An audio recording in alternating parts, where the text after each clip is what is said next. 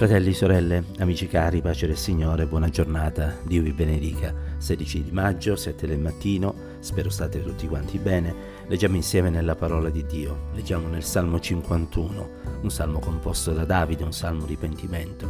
Leggiamo il verso 6 e il verso 7, dove lo scrittore afferma, rivolgendosi a Dio, ma tu desideri che la verità risieda nell'intimo.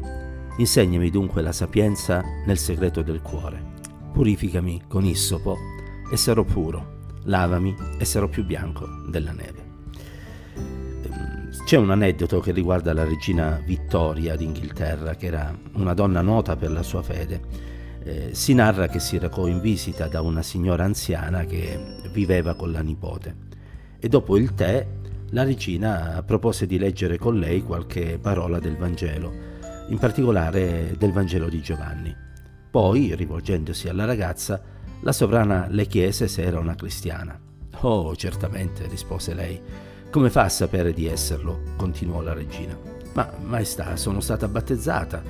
La regina non aggiunse nulla, ma propose di pregare e lo fece con queste parole. Signore, apri gli occhi di questa cara giovane, mostrale che senza un cambiamento del suo cuore non può essere cristiana e che le pratiche esteriori non possono salvarla. Te lo chiedo nel nome di Gesù, il nostro Salvatore. Qualche tempo dopo, raccontando questo episodio, la giovane aggiunse, Avevo cantato spesso Dio salvi la regina, le parole dell'inno nazionale inglese, ma non mi aspettavo certo che la regina chiedesse a Dio di salvare me. La salvezza offerta gratuitamente da Dio dipende non da un battesimo, non da un rito, ma da una relazione personale con Gesù, il Salvatore, una relazione che si caratterizza per una vita in cui si ascolta e si mette in pratica la parola di Dio e in cui si cerca la faccia di Dio. Davanti al Dio definito dalla Bibbia come tre volte santo, non si può far altro che ammettere di essere peccatori, perduti e pentirsi dei propri peccati. E solo allora il Signore che è amore e che ha mandato Gesù Cristo a morire sulla croce ci salverà perché come scritto in Romani 10:9 se con la bocca avrai confessato Gesù come Signore e avrai creduto col cuore che Dio lo ha risuscitato dai morti, allora sarai salvato. E questa esperienza della vita di questa ragazza e anche della regina ci deve indurre a riflettere su cosa noi poggiamo la nostra fede, sull'appartenenza ad una religione, sull'aver adempiuto a dei riti o degli ordinamenti che il Signore Gesù stesso ha stabilito. Se questa è la nostra fede, questa fede non ci potrà salvare, perché non sono gli atti esteriori che portano vita eterna, ma gli atti esteriori devono testimoniare di un'opera di trasformazione radicale che è avvenuta dentro di noi.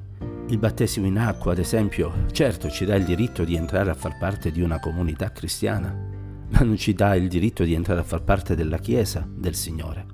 La Chiesa è formata da quelli che hanno creduto e sono stati battezzati, non da quelli che sono stati battezzati, da coloro che sono nati di nuovo, non da coloro che non hanno mai sperimentato l'opera di Dio nella loro vita e che magari si cullano sul fatto di appartenere ad una famiglia cristiana. Il Signore ci dia grazia perché questo aspetto è fondamentale in vista del nostro futuro eterno ed è qualcosa del quale dobbiamo essere oggi certi perché il domani non ci appartiene, nessuno di noi può far conto del domani. Il domani è nelle mani di Dio, il mio desiderio è che ci siano più domani nella vostra vita. Ma se questo domani per mille motivi non dovesse arrivare, magari perché oggi stesso il Signore torna e rapisce la sua Chiesa, che cosa ne sarà della tua vita? Permetti allo Spirito Santo in questa mattina di scrutare il tuo cuore e di rivelarti se tu veramente appartieni alla famiglia di Dio perché se tale è la tua condizione, lo Spirito Santo attesserà al tuo spirito che tu sei un figlio o una figlia di Dio.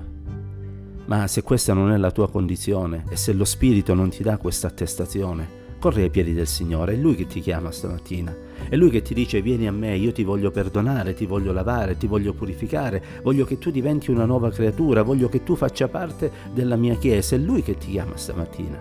Rispondi a questo appello, donagli il tuo cuore il Signore farà opere grandi nella tua vita.